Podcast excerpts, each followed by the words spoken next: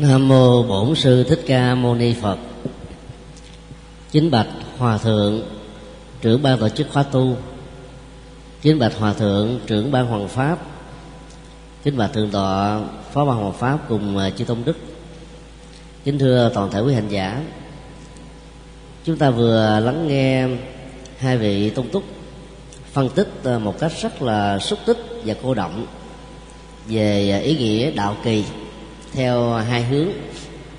Thứ nhất, đó là liên hệ đến con số 6 và hướng thứ hai là liên hệ đến con số 5 cả hai con số này à, đều có một cái ý nghĩa rất là mật thiết. Và trong à, phần à, chia sẻ của chúng tôi đó, thì nhằm mà nhấn mạnh đến cái góc độ lịch sử của lá cờ này. Đối với bối cảnh của thế giới cũng như là Việt Nam và thông qua đó chúng ta sẽ thấy là tại sao có khi thì đã được tiếp cận dưới góc độ số 6 và có lúc được tiếp cận dưới góc độ số 5 vào à, mùa vật đảng năm à, 2005 từ ngày 12 cho đến ngày 17 tháng 5 của năm đó đó thì công ty Chiến Thắng đã phối hợp với à, ban văn hóa tại năng Phật giáo Sài Gòn là một lá cờ kỷ lục của Việt Nam. Và theo chúng tôi vào thời điểm đó nó được xem là kỷ lục của Phật giáo thế giới với chiều dài 25 phết 45 mét và bề ngang của nó là 16 phết 88 mét. Cái con số 2549 nếu ta để ý đó, thì nó lại tương thích với cái năm Phật đản của 2005 và năm Phật đản tính theo Đức Phật nhập Niết Bàn đó là 2549 cái trọng tải à, tỉnh của lá cờ này đó, nó là 40 kg nhưng mà khi mình đưa lên với cái chiều cao là 60 mét đó, hoặc là 50 mét, thì trọng tải nó sẽ được tăng lên là 60 kg và phải sử dụng đến 14 quả khinh khí cầu, mỗi một quả có đường kính là 3 mét. Thiết kế nó dưới một cái dạng hình tháp, thì lá cờ sẽ được tung bay rất là đẹp và suốt từ ngày 12 đến ngày 17 tháng 5 2005 đó lá cờ này đã được uh, tung bay uh, tại chùa Vĩnh Nghiêm. Đó là một cái uh, hình ảnh rất là đẹp mà báo chí vào thời điểm đó đưa tin rất ấn tượng. Vào uh, mùa uh, Phật đản năm 2008 gắn liền với sự kiện đại lễ Phật đản Liên Hợp Quốc do Việt Nam tổ chức tại uh, thủ đô Hà Nội và trên 55 tỉnh thành chúng tôi đã đề nghị giám đốc của công ty chiến thắng đơn vị à, tổ chức lá cờ kỷ lục đó phối hợp với ủy ban tổ chức quốc tế đại lễ phật đản liên hợp quốc để làm một lá cờ phá kỷ lục của chính mình.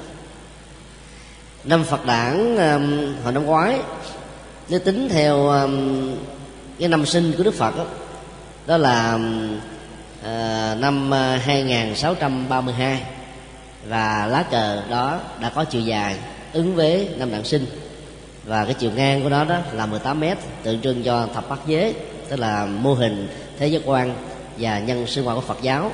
Căn cứ trên um, sáu giác quan rồi à, sáu đối tượng nhận thức và um, sáu loại nhận thức từ sự tiếp xúc giữa sáu căn phải trong trần này thì trọng tải ờ, của lá cờ đó đó là um, 60 kg nhưng mà khi đưa lên đến 50 mét đó, phát phế ở trên à, hội trường à, trung tâm hội quốc gia của mỹ đình đó, nó trở thành là 90 kg và cái diện tích của lá cờ này đó là 473 à, ờ, mét 76 khi um, làm lễ thượng cờ vào lúc 7 giờ 30 sáng ngày 14 tháng 5 2008 hòa thượng um, thích trí quảng đã nói về ý nghĩa của nó. Và lá cờ đã được tung bay lên các cái phương tiện truyền thông thế giới và trong nước đã quay phim chụp ảnh. Cái lá cờ hết sức là đẹp đẽ và chưa từng có một nơi nào trên thế giới với một cái nghi thức làm trang trọng lễ thượng kỳ Phật giáo như thế này. Thì lúc đó đó thì ban tổ chức đã um, sắp xếp một cái um, đội ngũ gồm có 200 sinh viên thuộc trường à, Đại học Quốc gia Hà Nội.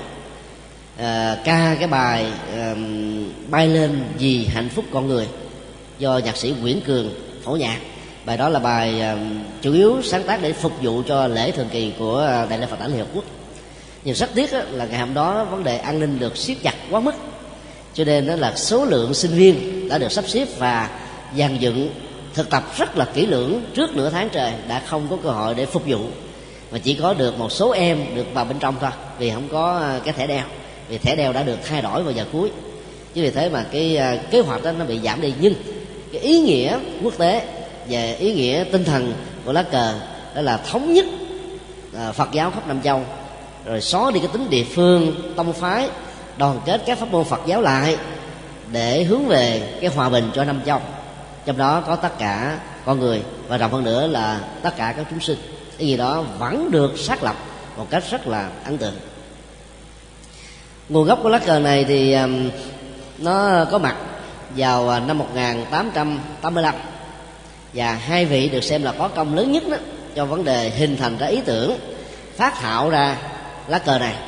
Đó là thượng tọa um, Sumangala lúc ấy làm giám đốc uh, đại học Phật giáo Tích Lan và um, uh, đại tá Henry Steele Olcott uh, người uh, Hoa Kỳ. Việc uh, phối hợp ý tưởng để tạo ra cái lá cờ này đó đã được thực hiện dựa trên sáu màu hào quang của Đức Phật theo truyền thống tâm linh của Phật giáo Nam Tông như Hòa thượng Minh Trơn đã phân tích. Và cũng vào cái mùa Phật đản năm à, 1885 đó, cụ thể là ngày 27 tháng 4 thì à, Phật giáo Tích Lan lần đầu tiên đã thượng lá cờ Phật giáo này tại chùa Dibadut Thara Maya Tích Lan. Và điều đó nó làm cho hàng ngàn các Phật tử cảm thấy rất hạnh phúc vì ý nghĩa biểu tượng là thống nhất Phật giáo trên toàn cầu. Nhưng rất tiếc đó là ý tưởng này đó nó trở nên bị quên lãng. Tại vì sau khi à, vị đại tá này qua đề đó thì à, hầu như à, không ai tiếp tục để tạo cái hình ảnh của lá cờ đó trở thành là một cái biểu tượng quốc tế như nó đã được à, thượng tọa à, và chính bản thân ông đã đặt ra. 61 năm sau vào ngày 25 tháng 5 năm 1950 cho đến ngày 8 tháng 6 của năm đó, tức là suốt 14 ngày liên tục, thì à, Tích Lan rất có công với sự ủng hộ của chính phủ nước này đã à, tổ chức và triệu tập đại hội Phật giáo thế giới lần thứ nhất tại Colombo với sự tham dự của 26 quốc gia.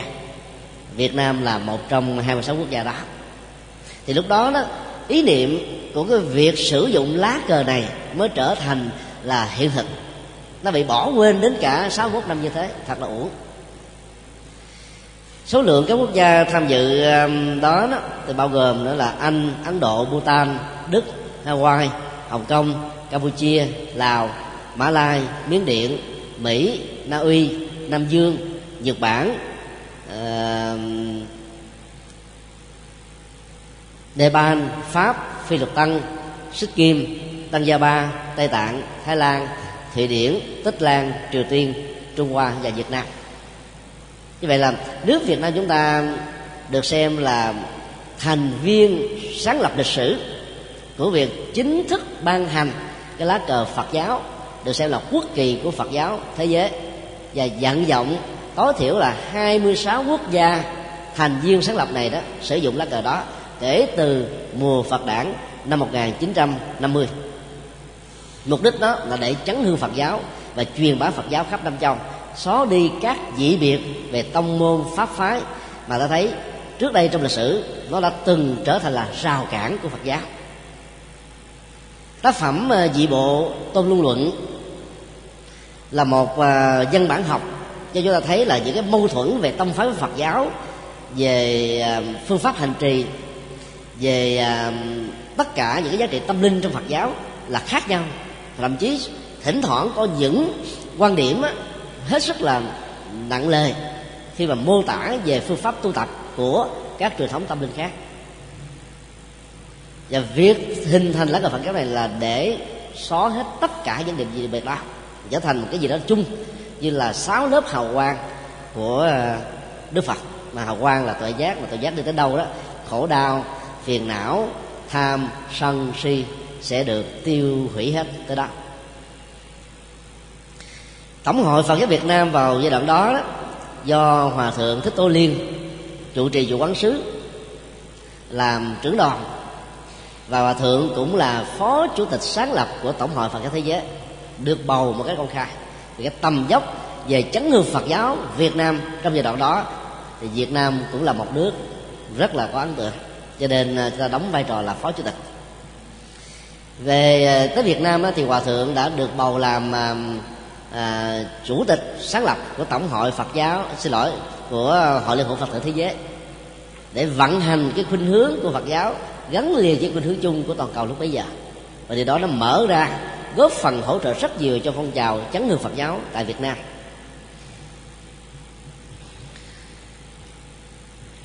Giáo hội tăng già bắc tông à, bắc à, bắc kỳ đã tổ chức đại lễ phật đản vào năm 1951 và lúc đó đó đã, đã chính thức thừa nhận cái lá cờ Phật trên thế giới là Phật kỳ của miền Bắc Việt Nam.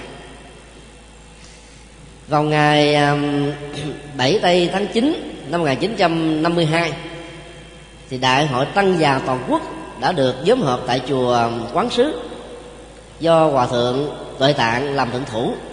Và lúc đó đó, nó mới được chính thức thừa nhận là phật kỳ của toàn nước việt nam. Chúng ta thấy là nó phải mất đến gần như hai năm trời để vận động làm sao lá cờ này được sử dụng trên toàn quốc.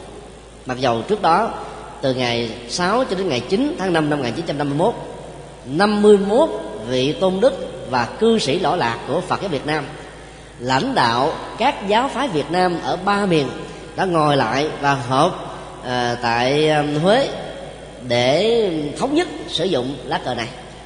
Và hòa thượng à, tố liên đã thay mặt cho hội liên hội phật tử thế giới tặng cho đại hội lúc đó lá cờ đó và khích lệ vận động đại hội hãy sử dụng làm sao biến nó trở thành là phật kỳ của toàn quốc. Cũng xin nói thêm về cái um, sự chuyển tiếp rất là quan trọng ở trong cuộc đời của um, Oncott từ một vị đại tá và trở thành là một phật tử. Cái cuộc gặp gỡ phật giáo của ông đó là một sự chuyện rất là tình cờ. Ông uh, sanh vào ngày 24 tháng 8 năm 1832 tại New Jersey, Hoa Kỳ. Và mất vào ngày uh, 17 tháng 2 năm 1907 tại Accra, Ấn Độ. Hưởng thọ là 75 tuổi thì vào à, năm 1875 ông đã gặp được nhà thông thiên học nổi tiếng vào thời đó đó là Helena Petrova uh, người à, sinh vào năm 1831 và mất vào năm 1891 thì lúc đó đó uh, Pravaki đó là một nhà báo nổi tiếng của tờ nhật báo The New York Daily Graphic đến để phỏng vấn ông. Ông đã đến phỏng vấn.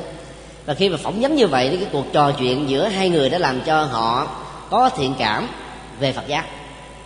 Và lúc đó đó là hai người đã cùng phối hợp với ông George lập ra hội thông thiên học của Hoa Kỳ vào à, ngày 17 tháng 11 năm 1875 hội thông thiên học đó, trên thực tế là lấy cái tinh thần của Phật giáo về phương diện giải thoát làm nền tảng bên cạnh đó dung hòa các truyền thống tâm linh của các tôn giáo khác.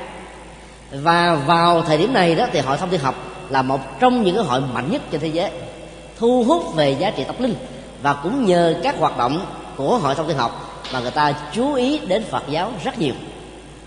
Và một điều rất là đặc biệt là vào năm 1880 tức là khoảng chừng à, 5 năm sau đó thôi thì chính um, Oscott và người cùng thành lập hội thông tin lập là Blavatsky đã trở thành là Phật tử và quy với hòa thượng Bulat Gama tại chùa Vicha Yaman ở tại Tích Lan à, hai nhân vật này kể từ khi trở thành Phật tử rồi đã nỗ lực cùng với các giáo phái của Phật giáo Tích Lan nỗ lực tạo ra một ý thức xã hội của Phật giáo trên toàn lãnh thổ của à, Tích Lan vốn lấy Phật giáo như là quốc giáo ngăn chặn các cái cái khuynh hướng gọi là anh giáo hóa tích lan. Thì vào thời điểm đó, tích lan là một trong những thuộc địa của anh. Và truyền thống anh giáo rất mạnh trên đầu cầu. Cũng đã nỗ lực gọi là anh giáo hóa luôn cả đất nước ấn độ. Nhờ cái hoạt động của hai nhân vật phật tử này, cái phong trào anh hóa đó đã bị thất bại rất là nặng nề. Cũng giống như cái phong trào ờ, đấu tranh bất hoạt động của phật việt nam vào năm 63 đã làm cho chính thể ngô đình diệm không thể nào thành công trong vấn đề triệt hạ lá cờ phật giáo. Mà lát nữa chúng tôi sẽ phân tích nhiều hơn. Một trong những người đàn em của um, On Scott tại Tích Lan đó là đại đức Dhamma Bala từ một nhân vật là cư sĩ. Vì cảm ơn đạo Phật và đàn anh của mình đã trở thành là một vị đại đức lỗi lạc. Và vào ngày à, 21 tháng 1 năm 1891 á, thì ông đã thành lập ra hội đại giác ngộ. Mahabodhi Society tại um, Tích Lan. Và sau đó lan rộng tại Ấn Độ và khắp nơi trên toàn cầu.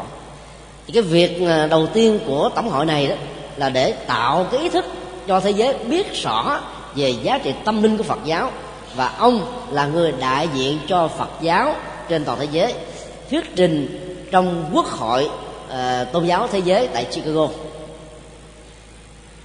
Và trong thuyết trình của ông đã làm cho các lãnh tụ Phật À, thế, tôn giáo toàn cầu và các chính trị gia phải quan tâm nhiều hơn nữa đến truyền thống tâm linh của Phật giáo tạng Độ bị bỏ quên.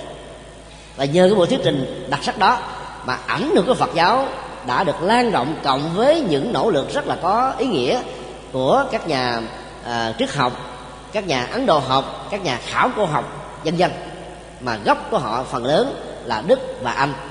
À, phổ biến các thông tin nghiên cứu về à, ấn độ trong đó có phật giáo. Ở trên các phương tiện truyền thông và nhất là các giáo dục đại học trên toàn cầu. Thì nhờ cái công này mà phật giáo đã bắt đầu được chấn hưng tại um, à, ấn độ và ảnh hưởng cái phong trào chấn hưng phật giáo toàn cầu. Trong của Dhammapala đó là đã um, xây dựng được 46 cái trường vào năm 1897 tức là chỉ có sau 6 năm thành lập thôi đã có được 47 46 trường Phật giáo này. Và các trường Phật giáo này gây ý thức là đưa tinh thần tâm linh của Phật giáo vào trong giáo dục về phương diện đạo đức để phục hồi giá trị đạo đức truyền thống ở ờ, các quốc gia. Và đến năm 1903 thì ông đã thành lập trên toàn cầu được 174 trường Phật giáo. Và đến năm 1944 xin lỗi 40 thì trên thế giới đã có được 429 trường Phật giáo. Và mãi cho đến uh, giáo hội Phật giáo Việt Nam thống nhất tại Việt Nam thành lập vào năm 1964 cho đến năm 1975 thì hệ thống các trường trung học bồ đề của giáo hội vào thời điểm đó mới được hình thành. Có nghĩa là Việt Nam chúng ta đi rất là muộn, mặc dầu ý thức về việc phát triển và chấn hương Phật giáo đã có từ năm 1951 và 1952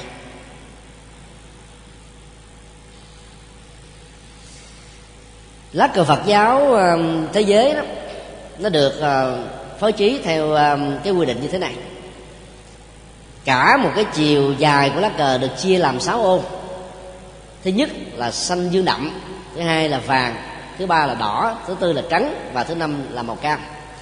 Và cái ô một phần sáu còn lại cũng xếp năm màu đó theo cái chiều hướng từ dưới lên. Mà hòa thượng minh trơn đã giải thích cho chúng ta à, được hiểu như là một sự phối hợp để tạo ra một cái à, ý niệm thống nhất dựa trên à, sáu lớp hào quang của Phật giáo thực ra thì nó không có màu tổng hợp.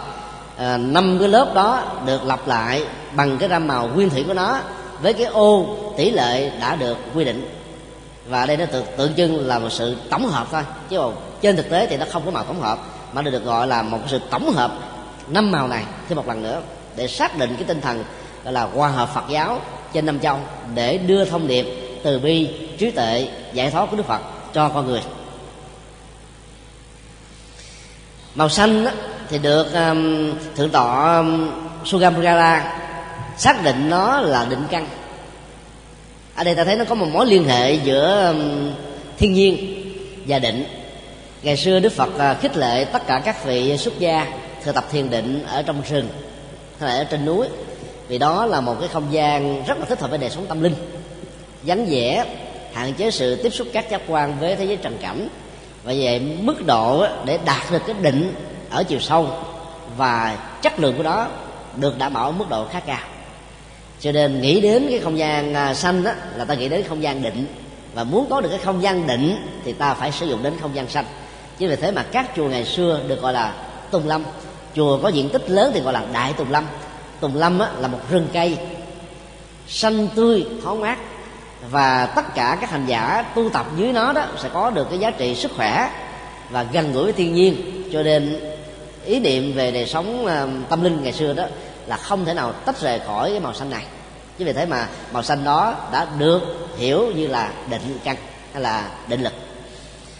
Quay trở về với lịch sử ờ, truyền đạo của đức phật ở tại thành vương xá trong suốt ờ, 6 năm sau khi thành đạo, thì ta thấy đức phật đã chọn đỉnh núi linh thú và nhìn từ góc độ um, panorama tức là ở trên nhìn xuống đó thì ta thấy đó, nó là cái gương sen. Mà xung quanh nó là những cái dải núi giống như là những cánh sen. Ngoài cái hình thù như là con chim kênh kênh thì cái ý niệm đặc biệt về cái hoa sen này đã làm cho ý nghĩa của cái bài kinh hoa sen chánh pháp tức là diệu pháp liên hoa đó được nói trên đỉnh núi này có thêm cái ờ, chiều sâu hơn về phương diện của sự quán tưởng và hành trì. Cái không gian của núi linh thú cây rất là đẹp. Mà cây vào thời điểm đó, đó theo kinh điển mô tả có gốc đó, đường hoành tối thiểu cũng phải là 200 cho đến năm sáu trăm. Và Đức Phật vào thời điểm thành đạo cho đến 6 năm sau thì khuyên tất cả các đệ tử ngài là mỗi người ngủ dưới một cây một đêm thôi để à, tránh tất cả những hệ lụy về sự chấp trước về cái nơi ăn trốn ở. Và cây trở thành như là cái mái nhà cây trở thành như là một cái phương tiện của sự hỗ trợ tâm linh cây như là người bạn đồng hành của các vị tâm linh, chân chính. Cho nên màu xanh tượng trưng cho định căn là vì thế. Màu vàng thì tượng trưng cho niệm và niệm đã được à, thượng tọa nguyên tâm phân tích à, khá rõ. Đó là một sự à, trải nghiệm về cái tính hiện hữu của chúng ta bây giờ và tại đây. Bây giờ nó thuộc về thời gian, tại đây thuộc về không gian. Thân và tâm mà kết hôn chung thủy với nhau, không có một tích tắc nào có thời gian ly dị. Thì lúc đó nó được gọi là thân tâm đồng nhất, hay là thân tâm nhất như. Thân tâm nhất như đó là kết quả mà bản chất của nó là định. Nhưng những cái phương tiện hỗ trợ đó chính là chánh niệm.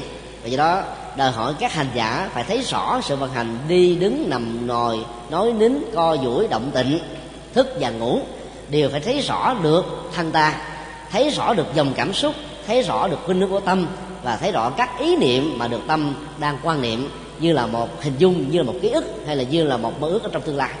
Việc đó phải được nhìn thấy dưới hình thức là cắt lớp nó nhưng không ức chế nó. Cắt lớp nó nhưng không chạy theo nó biết vọng không theo. À, biết à, tưởng không truy đuổi mà hãy trở về với hiện thực để cho cái niệm lực đạt được ở mức độ cao nhất của nó màu thứ ba là màu đỏ. Đỏ tượng trưng cho xung lực. Là cái gì đó rất là mạnh và do đó được biểu tượng trong à, phật kỳ là màu tương trưng cho tinh tấn. Đất nước trung hoa gắn liền với cái nền văn hóa màu đỏ. Và màu đỏ trong bối cảnh văn hóa trung hoa được hiểu đó là một sự hài hòa, tổng hợp với một cái năng lực nội tại rất là mạnh. Không biết là trung hoa đã có tham khảo về văn hóa phật giáo hay không? Nhưng ít ra đó cái màu đỏ đó là một cái màu mà nó tượng trưng cho cái gì đó có một sức sống rất là tốt vì cái hòa hợp là sức sống mạnh nhất của tất cả các đời sống. Thì sau này trong dân gian thì ta đã lý giải cái màu đỏ người trung hoa một cách lệch lạc đi. Ta hiểu đó như là cái màu hên cho nên cái bao lì xì là làm màu đỏ từ đó đó là màu hài hòa. Khi đất hài hòa với trời vợ hài hòa với chồng cha mẹ hài hòa với con cái anh chị em hài hòa với nhau gia đình này hòa hòa với uh, uh, làng sớm quốc gia này hài hòa với các quốc gia khác, thì thế giới này là hòa bình thôi, thịnh trị, an lạc, hạnh phúc và đỉnh cao nhất đó là niết bàn. Thì cái màu tự nhiên tinh trắng đó được hiểu là cái năng lực nội tại của đạo đức, của tâm linh để vượt qua tất cả mọi trở ngại, tất cả những nghịch cảnh, nỗi khổ, niềm đau, chướng duyên, thử thách ở trong cuộc đời. Và tinh tấn được hiểu là sự dương tế cái trí thiện, sự dương tế con đường giải thoát, sự dương tế những giá trị an vui nó khác với cái người có lập trường bảo thủ. Tức là trở thành là quan cố, là cũng dương tế một cách rất là bền bỉ, nhưng mà hướng về cái ác, cái xấu, cái tiêu cực. Như vậy lập trường và bảo thủ, nó khác nhau ở chỗ lập trường nói về cái tốt, bảo thủ nói về cái xấu. Và tinh tấn là một chủ dài của lập trường tốt. Tốt ở đây còn cao hơn cái tốt của xã hội. Là tốt về đạo đức, tốt về tâm linh, tốt về phụng sự, tốt về vô ngã và vị tha. Và thứ tư là màu trắng, tượng trưng cho niềm tin và niềm tin ở đây đó là tin phật tin pháp tin tăng ba nguồn năng lượng tâm linh mà tất cả ai tự xưng mình là phật tử cần phải tôn thờ trọn cả cuộc đời. Niềm tin thứ hai là về đời sống đạo đức gồm có năm điều à, không giết hại bảo vệ hòa bình không trộm cắp bố thí cúng dường không tà hạnh xây dựng hạnh phúc chung thủy một vợ một chồng không nói láo tuyên bố những à, chân lý phù hợp với sự hòa hợp phù hợp với văn hóa phù hợp với những giá trị lợi ích. À, không nghiền ngập say xưa ngược lại trở thành là người bảo hộ sức khỏe của mình thông qua đó để bảo hộ hạnh phúc của gia đình và những người thân thương nhất của chúng ta. Thì năm điều đạo đức này đó phải được hiểu là nền tảng của hạnh phúc cá nhân gia đình và xã hội.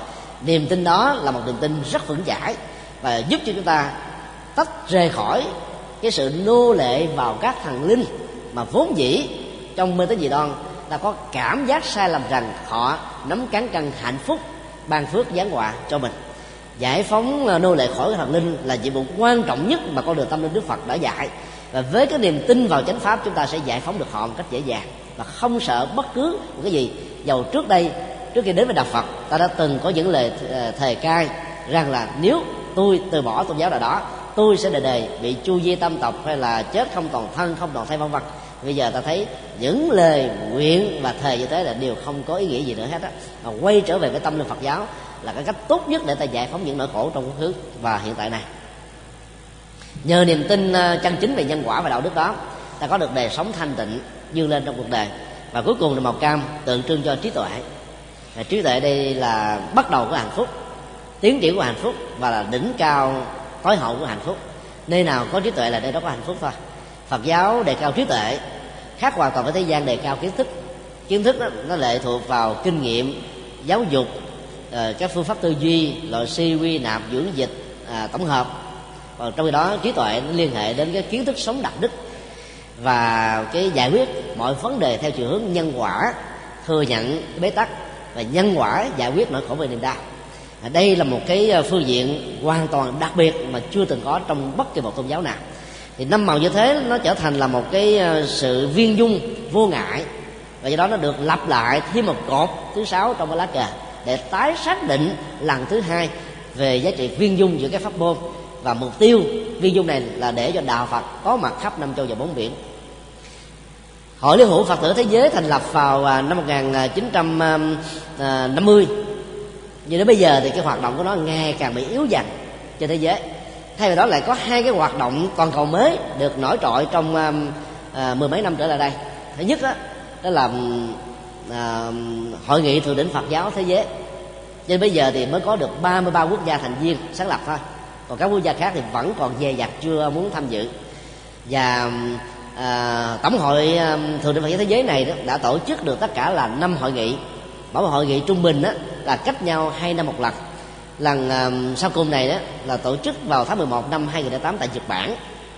Và Việt Nam đó, có được vinh dự tổ chức hội nghị thượng đỉnh Phật giáo thế giới lần thứ sáu tại Hà Nội vào tháng 11 năm 2010 để chào mừng 1.000 năm Thăng Long gắn liền với cái lịch sử văn hóa phát triển Phật giáo với dân tộc Việt Nam. Thì đó là một cái sự kiện ờ, rất là quan trọng. Và à, tổng hội à, thượng đỉnh Phật giáo thế giới này đó sử dụng lá cờ Phật giáo của hội liên hợp Phật tử đã chủ sướng từ cái ý tưởng của On Scott và thượng tọa ờ, uh, Suman Gala. Thì đó là một cái điều rất là hay. Uh, tổ chức Phật giáo thế giới thứ hai đó là uh, quỹ ban tổ chức thế giới đại lễ Phật đản Liên Hợp Quốc. Thì hồi năm 2008 tại thủ đô Hà Nội chúng ta được vinh dự tổ chức uh, đại lễ Phật đản lần thứ sáu. Và điều đó cũng uh, chứng tỏ được cái sự lớn mạnh của Phật ở Việt Nam dưới uh, ủng hộ về tinh thần của các quốc gia và chúng ta đã mời được là 74 quốc gia và khu vực tham quan tham tham dự. Trong khi đó mấy lần liền tổ chức tại Thái Lan lần đầu tiên là 24 nước lần thứ hai là 36 lần thứ ba là à, 48 lần thứ tư là 52 đến Việt Nam chúng ta đã vận động được 76 quốc gia tham gia. Đó là một cái sự kiện ấn tượng chưa từng có.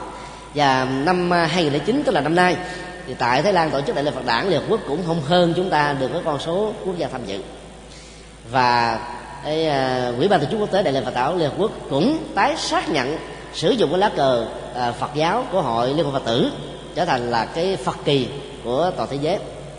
Nhưng có một điều rất là trớ trêu tại Thái Lan thì ta lại không sử dụng lá cờ này. Lý do rất đơn giản là trong cái um, hiến chương của uh, tổng hội liên hợp phật tử thế giới đó quy định rất rõ chủ tịch của tổng hội này phải là một người cư sĩ vì xác định nó là một người cư sĩ cho nên chư tôn đức lãnh đạo phật giáo toàn cầu nếu tham gia vào nó tối đa chỉ giữ chức vụ là phó chủ tịch. Và điều đó nó làm cho các cái mối quan hệ giữa các vị tu sĩ và với vị cư sĩ tại gia nó có cái gì đó hơi trục trặc.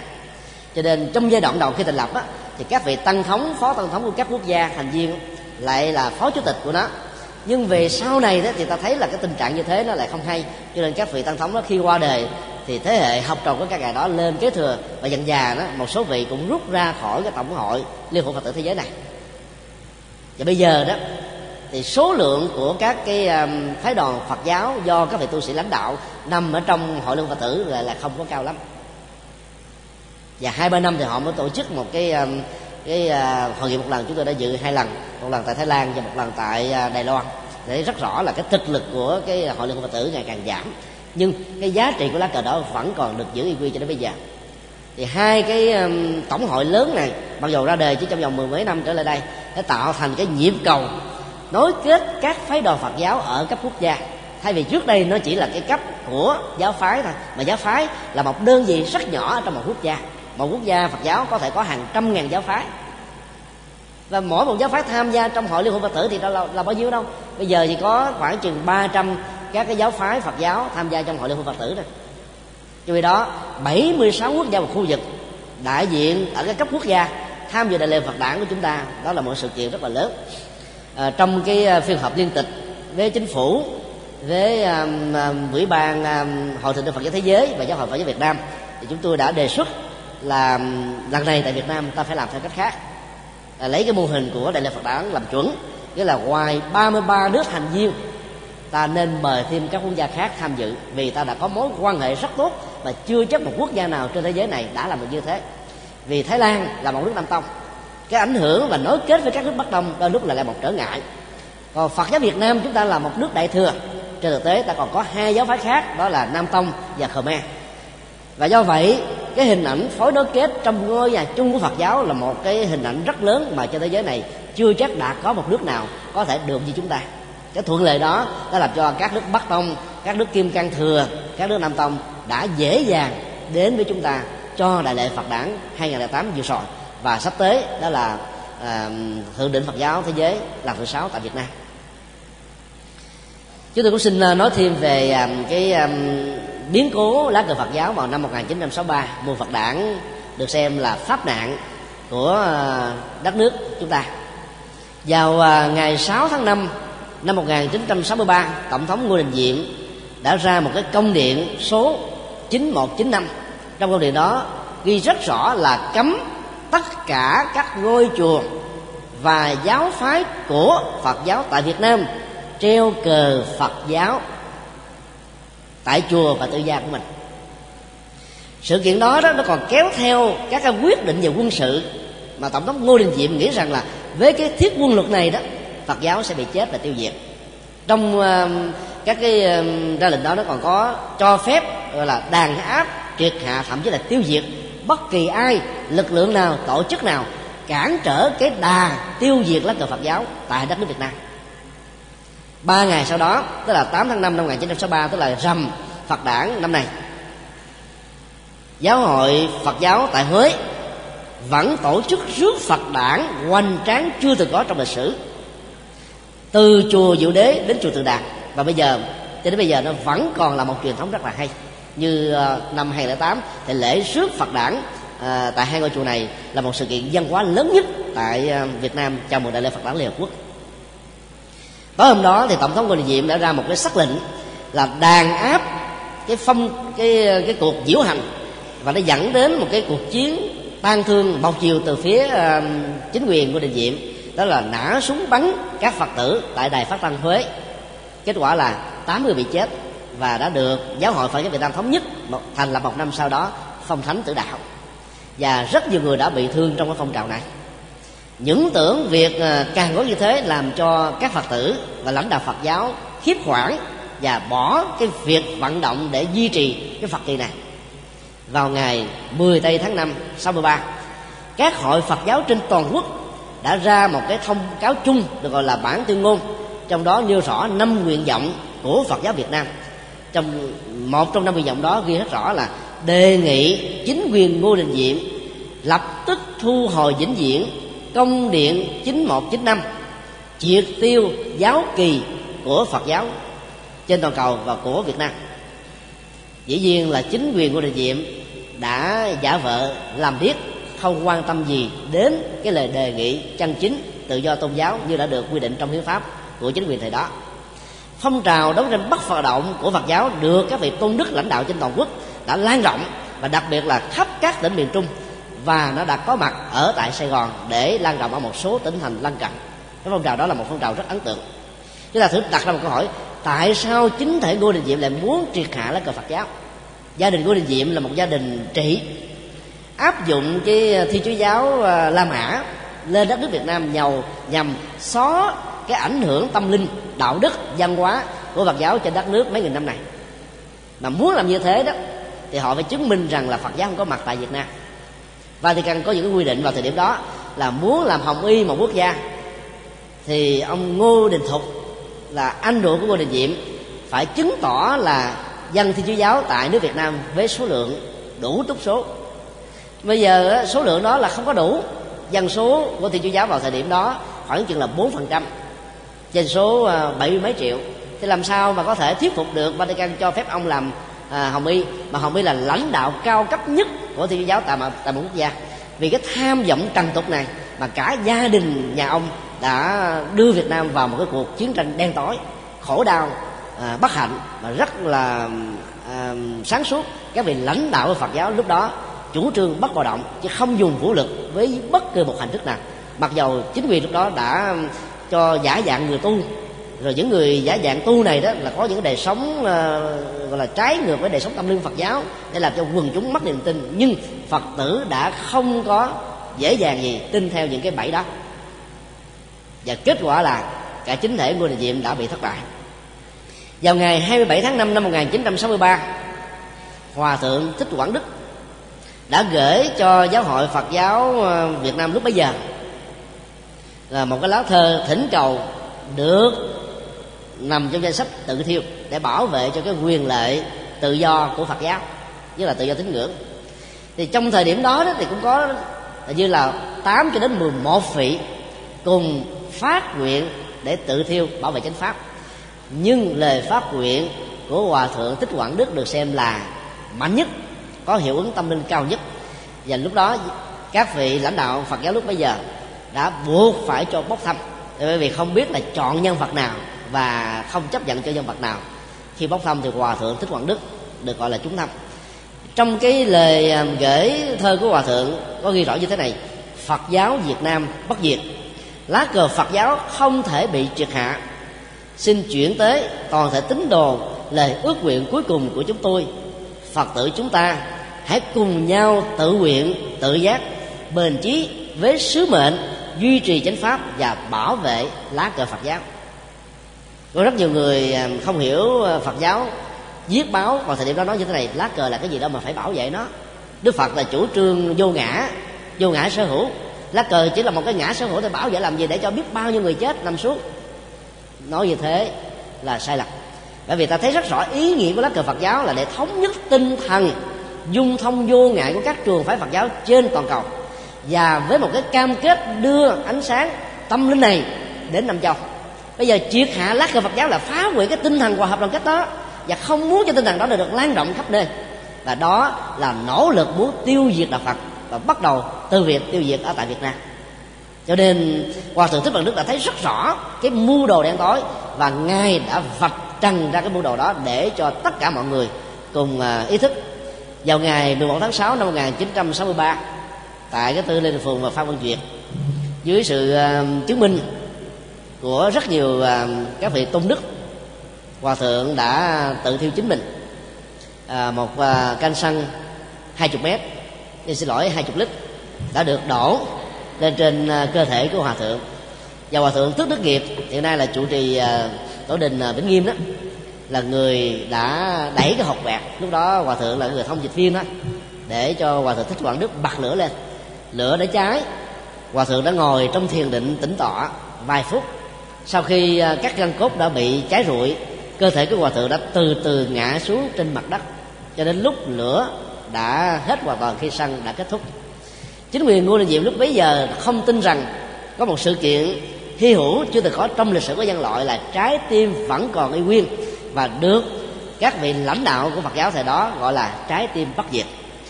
Đã yêu cầu đưa trái tim đó lên dàn quả thiêu với độ nóng là 4.000 độ kết quả là trái tim vẫn còn y nguyên. Và vị lãnh đạo trong phong trào đó có được cái vinh dự cầm trái tim sau khi thiêu đó là cố hòa thượng thích quyền quang. Hình ảnh đó bây giờ vẫn còn lưu giữ ở trong à, à, các sử liệu của chúng ta và có hội thảo về bồ tát thích quảng đức do viện của phật việt nam tổ chức cách đây mấy năm. Chúng tôi lúc đó làm thư ký à, đã trưng bày các cái hình ảnh này để chứng tỏ với thế giới rằng là cái sự kiện hi hữu đó không phải là giả tạo mà theo chính sách tuyên truyền của gia đình họ ngô đó đó là trái tim giả thôi chứ không có thật.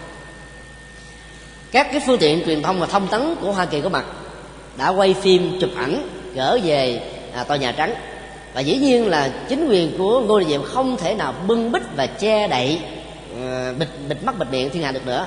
À, cuối cùng là nhà trắng đã rút tất cả những hỗ trợ quân sự và chính trị khỏi uh, việt nam làm cho chính thể ngô đình diệm đã bị sụp đổ. Và tổng thống uh, lúc bây giờ đã phải phát biểu như thế này không ngờ việt nam đã có một bảo chúa đó là ngô đình diệm. Và chúng ta có thể nói thêm nhờ có bảo chú ngô vậy mà ta có bồ tát bất hữu thích hoạt đức. Ở đâu ở đâu có bộ tàng? Ở đó có các vị bồ tát xuất hiện. Và do vậy, trong nghịch cảnh, với những thương đạt ta đừng nản lòng thất chí, vì kết quả rồi ta vẫn có được hạnh phúc và bình an. Giàu nó ở cái đoạn cuối cùng. Đó là bài học lịch sử à, của phong trào đấu tranh ờ, Phật giáo vào năm 1963 cái phong trào như thế rất là ấn tượng và cho đến bây giờ thì giáo hội Phật giáo Việt Nam được thành lập từ năm 1981 vẫn tiếp tục giữ cái sứ mệnh là duy trì lá cờ Phật giáo đó trên toàn quốc. Và dĩ nhiên chúng ta gặp những cái khó khăn khách quan về lịch sử. Là trong các cái ờ, đại hội toàn quốc được tổ chức tại Hà Nội mấy nhiệm kỳ vừa qua đó thì phía ban tổ chức chính phủ vẫn chưa cho phép chính thức chúng ta sử dụng cái Phật kỳ này ở trong các hội trường chính. Và chỉ à, khích lệ chúng ta sử dụng cái lá cờ của quốc gia thôi. Lý do à, theo ông lê quang vịnh nguyên làm trưởng ban tôn giáo chính phủ vào thời điểm đó nghĩ rằng lá cờ này là của giáo hội phật giáo việt nam thống nhất mà theo luật của việt nam giáo hội này không được chấp nhận để tiếp tục hoạt động sau năm 1981 do vì cái ngộ nhận tai hại đó mà rất nhiều năm trong cái giai đoạn ông làm trưởng ban tôn giáo đã không cho phép treo cái lá Phật kỳ.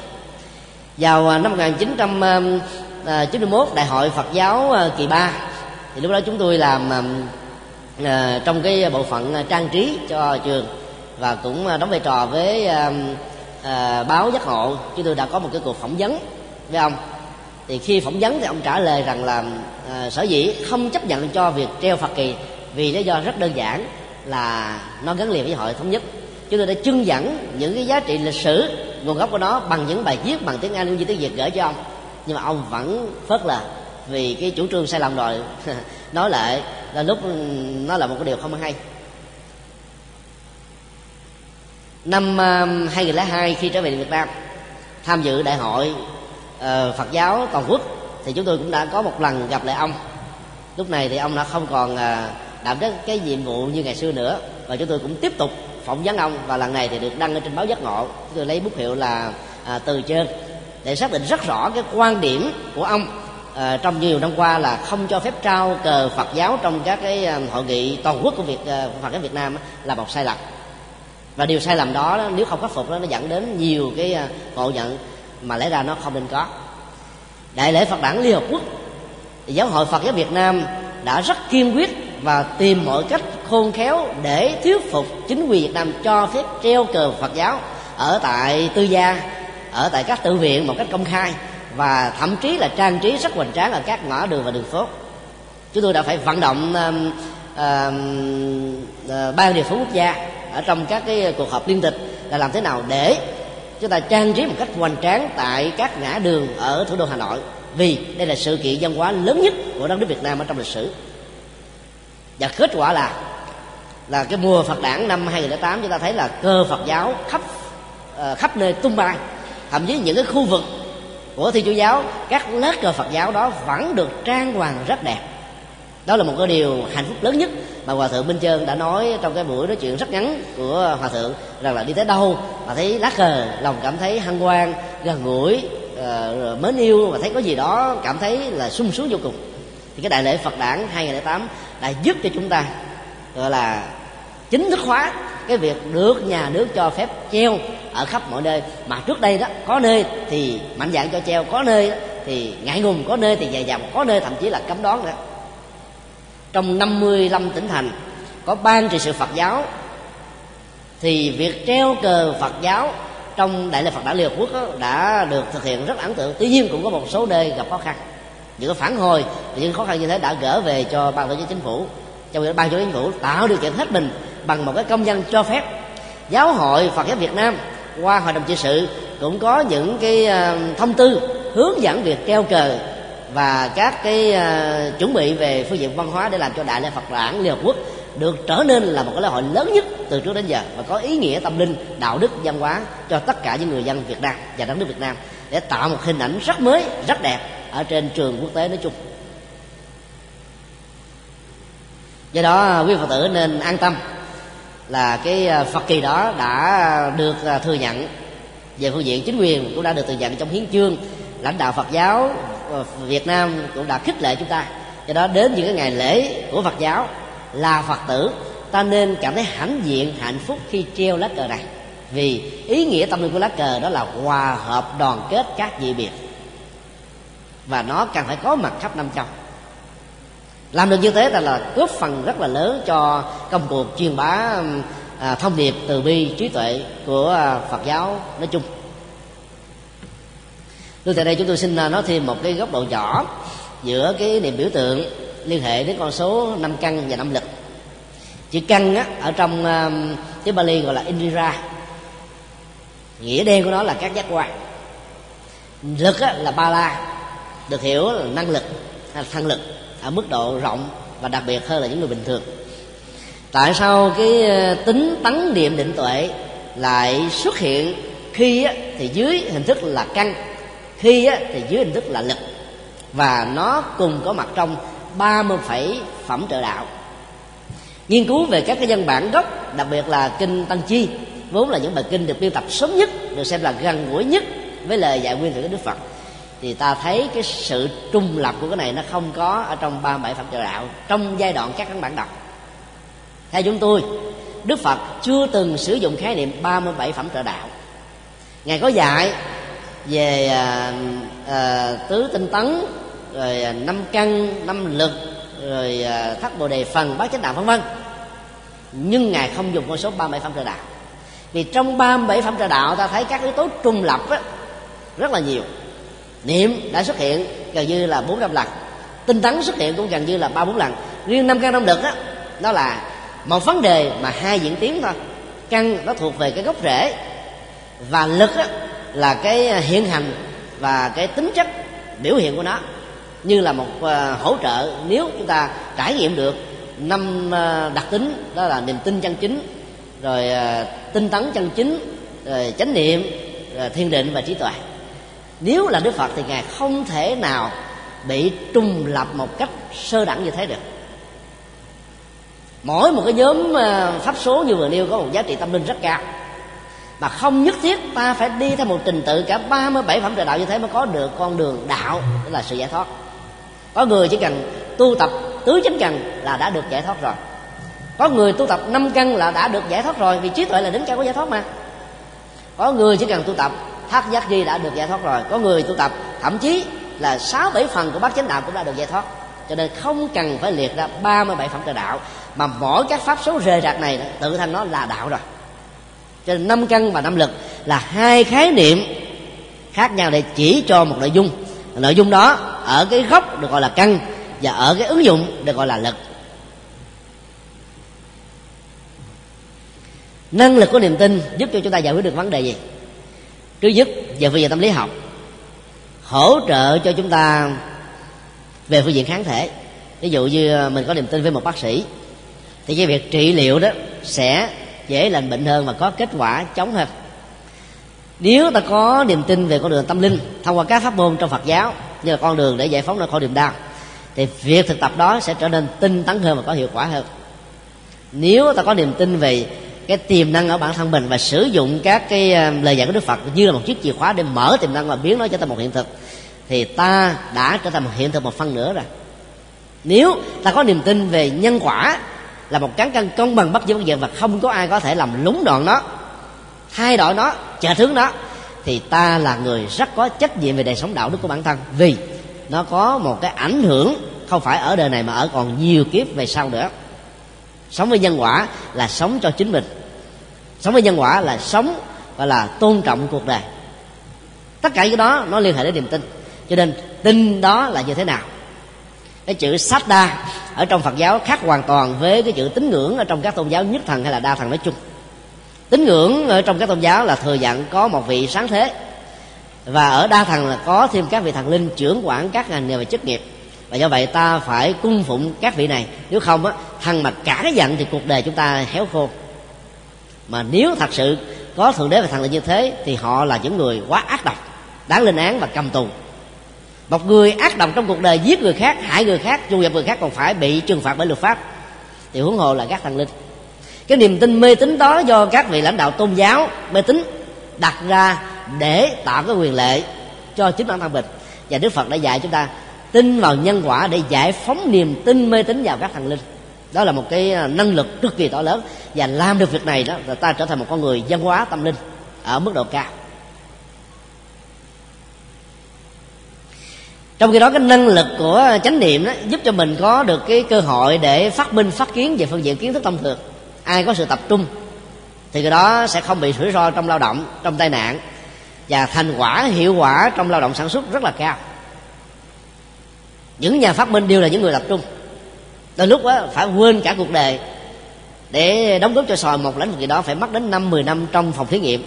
Còn các nhà thiền định các hành giả mật tông các hành giả từ độ tông đều phải miên mặt để tạo ra cái chánh niệm không gián đoạn. Cho nên chánh niệm đó là sự thắp sáng tỉnh thức là yếu tố không thể nào không có. Lĩnh vực nào cũng cần phải sử dụng đến yếu tố này. Nên năng lực đó là năng lực chung nhất mà mọi người cần phải thực tập. Còn cái phần à, định căn đó thì chúng ta thấy rất rõ là khi có chánh niệm thì nó có chánh định đó. Và định là cái đỉnh cao để trí tuệ được phát sinh. Mà trí tuệ được, phật giáo định nghĩa là gì? Nhận thức và xử lý các hành vi dựa trên nguyên lý tứ diệu đế. Tức là đối